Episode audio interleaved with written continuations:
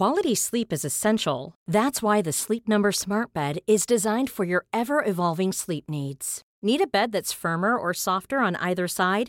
Helps you sleep at a comfortable temperature? Sleep Number Smart Beds let you individualize your comfort so you sleep better together. JD Power ranks Sleep Number number 1 in customer satisfaction with mattresses purchased in-store. And now save 40% on the Sleep Number limited edition Smart Bed for a limited time. For JD Power 2023 award information, visit jdpower.com/awards. Only at Sleep Number stores or sleepnumber.com. This is Paige, the co-host of Giggly Squad, and I want to tell you about a company that I've been loving, Olive and June. Olive and June gives you everything that you need for a salon quality manicure in one box. And if you break it down, it really comes out to $2 a manicure, which is absolutely insane. It's also so easy to get salon worthy nails at home with Olive and June. The difference between how your nails used to look when you did them yourself and now with the Mani system is a complete game changer. The best thing about Olive and June too is it's a quick dry, dries in about one minute, lasts for five days, and full coverage in up to one to two coats. Visit oliveandjune.com slash perfect Mani 20 for 20% off your first system. That's oliveandjune.com slash perfect Mani 20 for 20% off your first system. Hello, everyone. Welcome back to the History Hit Warfare podcast. I'm your host, James Rogers, and in this episode, we're looking at a commando raid that changed the course of the Second World War. I've pulled this one out of the Dan Snow's History Hit archive because it is an astonishing story. In October 1942, the British launched a small raid on the Channel Island of Sark. There are a cast of characters involved in this one, which in the end they'd give their colleague Ian Fleming a few ideas for his future secret agent James Bond, but they crept ashore and they aimed to capture German prisoners. They did this, but a scuffle broke out and two of the prisoners were killed. The commandos managed to escape with one prisoner, and that might well have been the end of it. But when Hitler found out, he went ballistic, and very shortly after, he issued his infamous commando order. Henceforth, any commando found would be shot on sight. This was another ratcheting up of the ferocity and criminality of the Nazi war effort. So, in this podcast, Dan travels to the Channel Islands, he meets local experts, and he retraces those very steps from this infamous raid.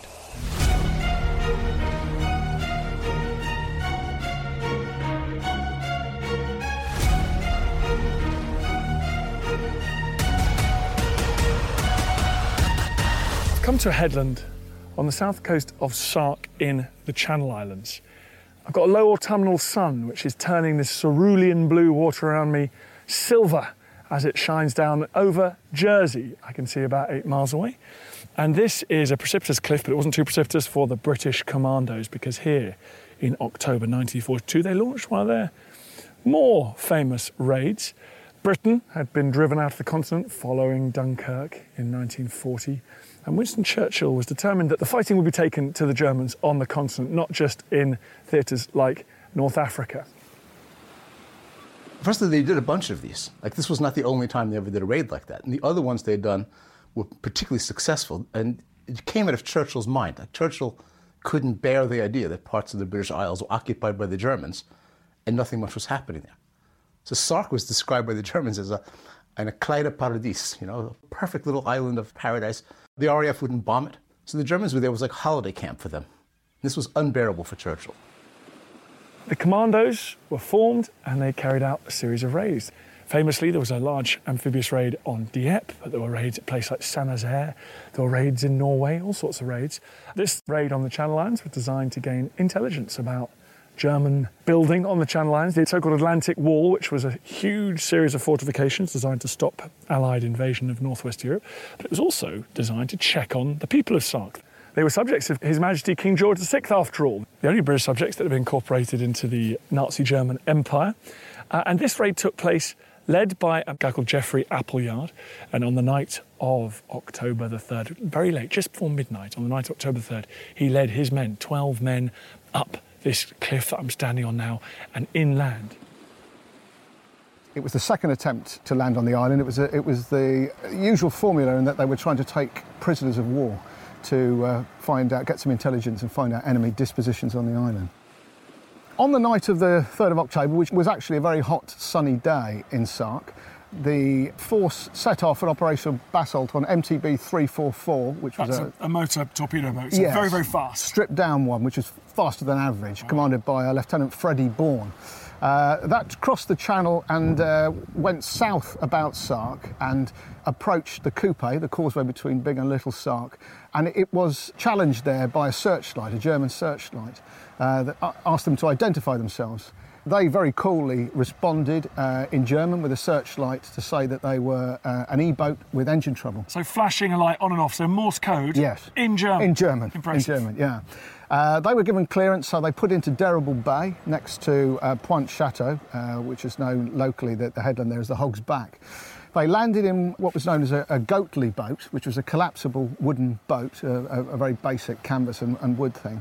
Landed on the headland, they climbed up the rocks, scaled the rocks. It wasn't a particularly difficult climb. When they got to the top, it was full moonlight, which was time to aid them with their escape. When they got to the top, they thought they saw some uh, enemy soldiers and they waited for a while actually, only to find out that they were targets because it was a range. So they proceeded from there. They have what they call primary target, which you realize when you do the research that primary target means the first house they're going to run into. Then secondary target is the second house. They had no idea what the Germans were. They no idea was on the island. They, they found that like a Napoleonic cannon, which from the air they thought was a German machine gun emplacement. Turned out to be a relic of the 18th century.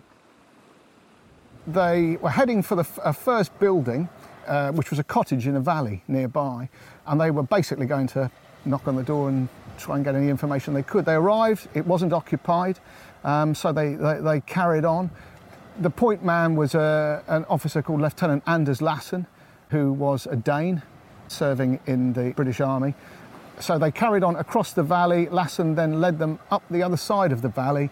They followed an earth bank, which is still there, you can actually retrace it, um, and appeared at a house called La Jaspellerie. Uh, now, when they got there, uh, Geoffrey Appleyard decided that they were going to go in and, and find someone this time, so they actually broke a window, got inside, and uh, Geoffrey Appleyard and one of the uh, other soldiers went upstairs, and they found a lady there by herself who was one of the soldiers actually described as an elderly lady. When you look back, she was in her late 30s. Oh, ancient. Yeah. Uh, she was a Mrs. Pittard. She was recently widowed. She'd been married to the Doctor of Sark, who, who was a very popular man. She was very helpful. She told them everything she knew about the Germans there. She gave, um, gave them some uh, copies of the, the local newspaper and uh, she let them take some food. And this was quite interesting. They were keen to take that. And it was the commanders wanted to take it back to be analysed to see the quality of the food, uh, of the bread that was being produced, uh, to get an idea of how hungry everybody was there. So once they'd completed that, Geoffrey Appleyard offered her the opportunity to return to England with them. Um, she declined, but they asked where the nearest Germans were. She indicated that they were just up the track at what is now a hotel. So it was about 150 metres away, and we're pretty certain of the route that they took to get there. There was a covered route. They made their way up towards this building, the Dixcart it's called. There were basically there were some German pioneers, some engineers were billeted there. And these were chaps who, they weren't frontline soldiers, they were engineers who were working on the defences of Creux Harbour, uh, putting up a, a sort of a, a barricade there. There was one man on guard, so they stopped in what would have been their final assault position for what we probably call it now. Um, and interestingly, the man who used to own the property was an ex-army officer, and uh, he uh, was visited by the radio operator from this raid, who actually talked him through the whole thing and what happened on the night. And you can see where they actually stopped, and from where Anders Lassen went forward to do the close recce, he found one German sentry on guard who was like most sentries in the middle of the night, um, you know, was just ambling around, not paying that much attention. He went back, reported to Appleyard, and said that he could handle it. So Appleyard sent him forward, and uh, Anders Lassen killed him with a knife. He stabbed him in the back with a Fairbairn Sykes dagger, and they said they could hear. The radio operator said you could hear the muffled noise, the, the, the, the cry, um, go up. So they were in basically. Once they heard that, they went forward. They left the radio operator plus one in the final assault position so that they, they could escape afterwards. They were then looking for prisoners. So there was an annex on the side of the Dixcart, which was a corrugated iron building. It was actually half an old Presbyterian chapel, which the Sarkis had brought from, from Wales. And this was uh, accommodation for the, for, for the soldiers. Appleyard organised everybody. They got inside in, in the connecting corridor, and on his signal, they each went into a room. To seize the soldiers that were in there. There's an account from one of the corporals who was involved, Corporal Redbourne, um, which it was a, a, slightly chaotic, a bit comical, in that, um, of course, the German soldiers didn't know what was going on. Corporal Redbourne said that he pulled the blanket off the soldier in his room, who pulled the blanket back up again. This happened three or four times. They didn't know what was going on, and then they started fighting, and it was quite a, a fist fight. They got the prisoners out into the corridor, and there were quite a few of them, so they tied them up. That's where the problems really began.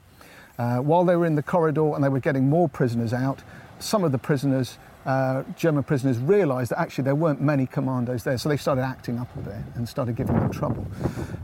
It got to the point where the commandos were struggling to keep control of them. These guys were, were, were starting to make a noise, the, the prisoners, and they attempted to break free. One of them woke the rest of the guards. They called out the guards. So by this stage, the, the British commanders had real trouble. They were outnumbered and they didn't know where the Germans were coming from. They were probably surrounded. It's said then that uh, one of the officers gave the order to shoot prisoners. Certainly there was shooting and fighting.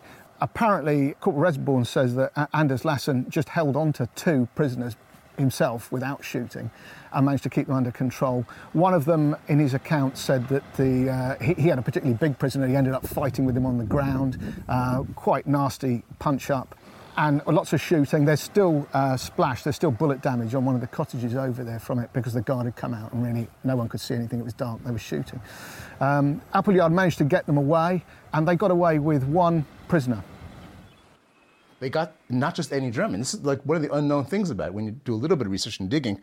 The guy they got was the commander of the group.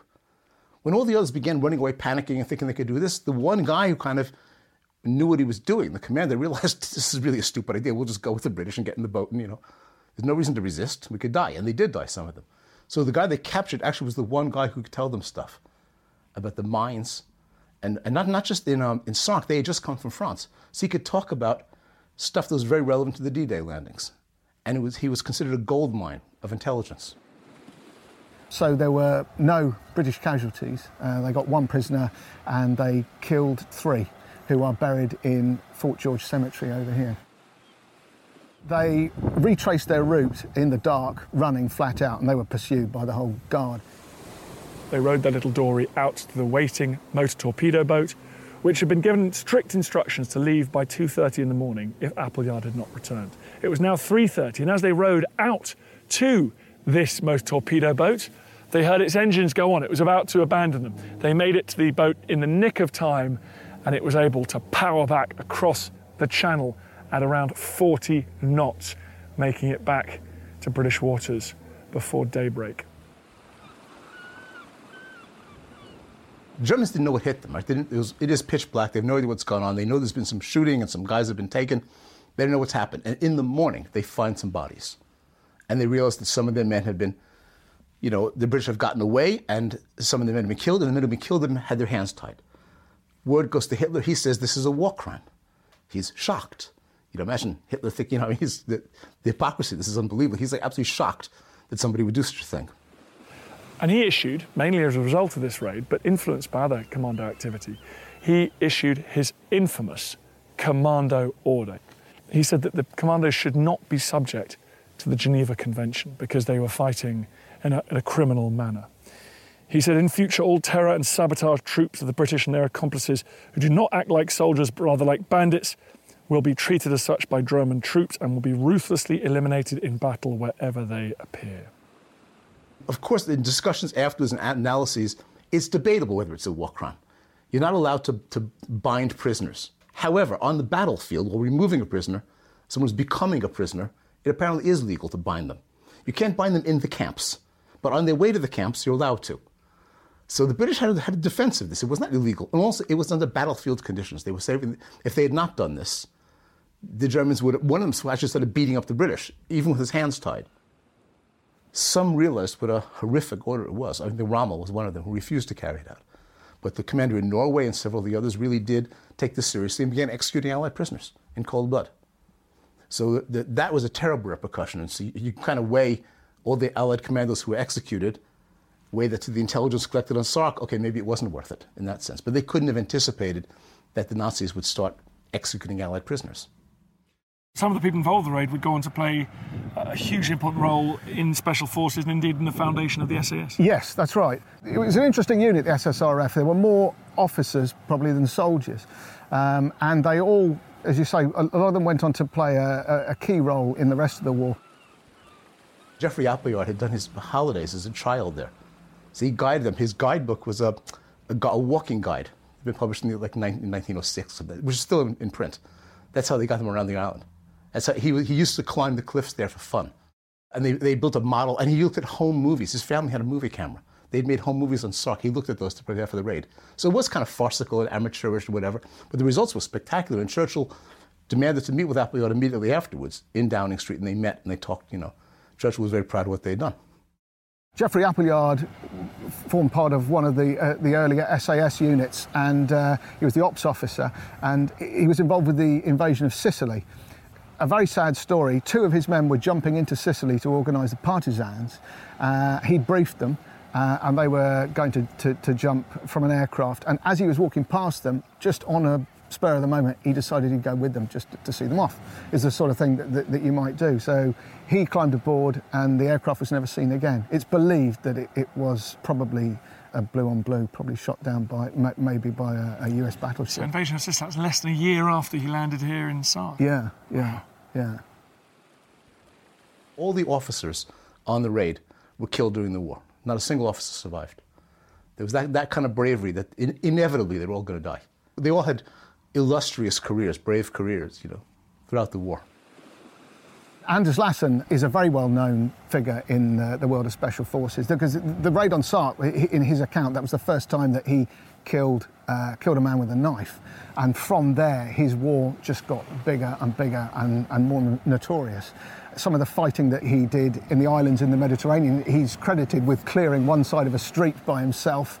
Um, Sir Peter de la Billiere's book has got a chapter about him, some extraordinary things that he did. But he went on to be a squadron commander in one SAS and sadly he was involved in the uh, raid at Lake Comacchio in, in northern Italy just before the end of the war and he was personally leading a squadron.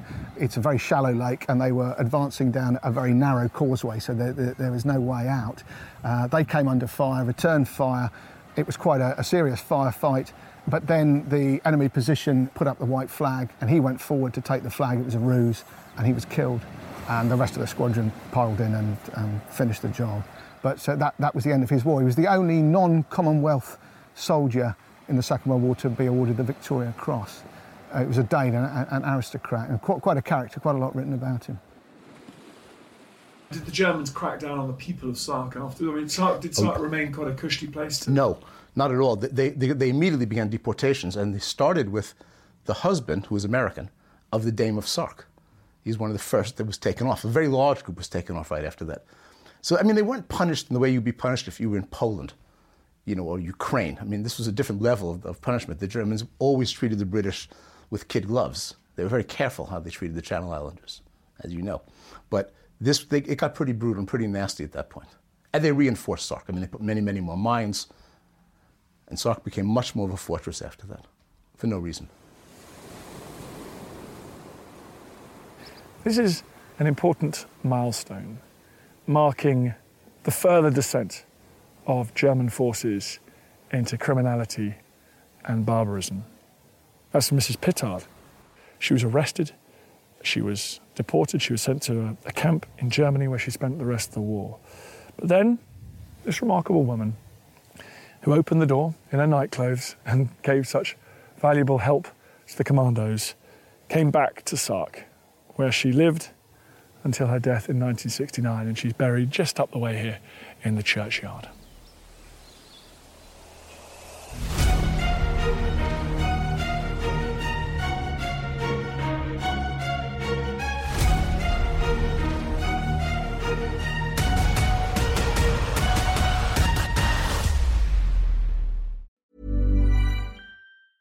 A lot can happen in the next three years. Like a chatbot may be your new best friend but what won't change? Needing health insurance. United Healthcare Tri Term Medical Plans are available for these changing times Underwritten by Golden Rule Insurance Company, they offer budget-friendly, flexible coverage for people who are in between jobs or missed open enrollment. The plans last nearly three years in some states, with access to a nationwide network of doctors and hospitals. So for whatever tomorrow brings, United Healthcare Tri-Term Medical Plans may be for you. Learn more at uh1.com. Even on a budget, quality is non-negotiable. That's why Quince is the place to score high-end essentials at 50 to 80% less than similar brands. Get your hands on buttery soft cashmere sweaters from just 60 bucks, Italian leather jackets, and so much more. And the best part about Quince, they exclusively partner with factories committed to safe, ethical, and responsible manufacturing. Elevate your style without the elevated price tag with Quince. Go to quince.com slash upgrade for free shipping and 365-day returns.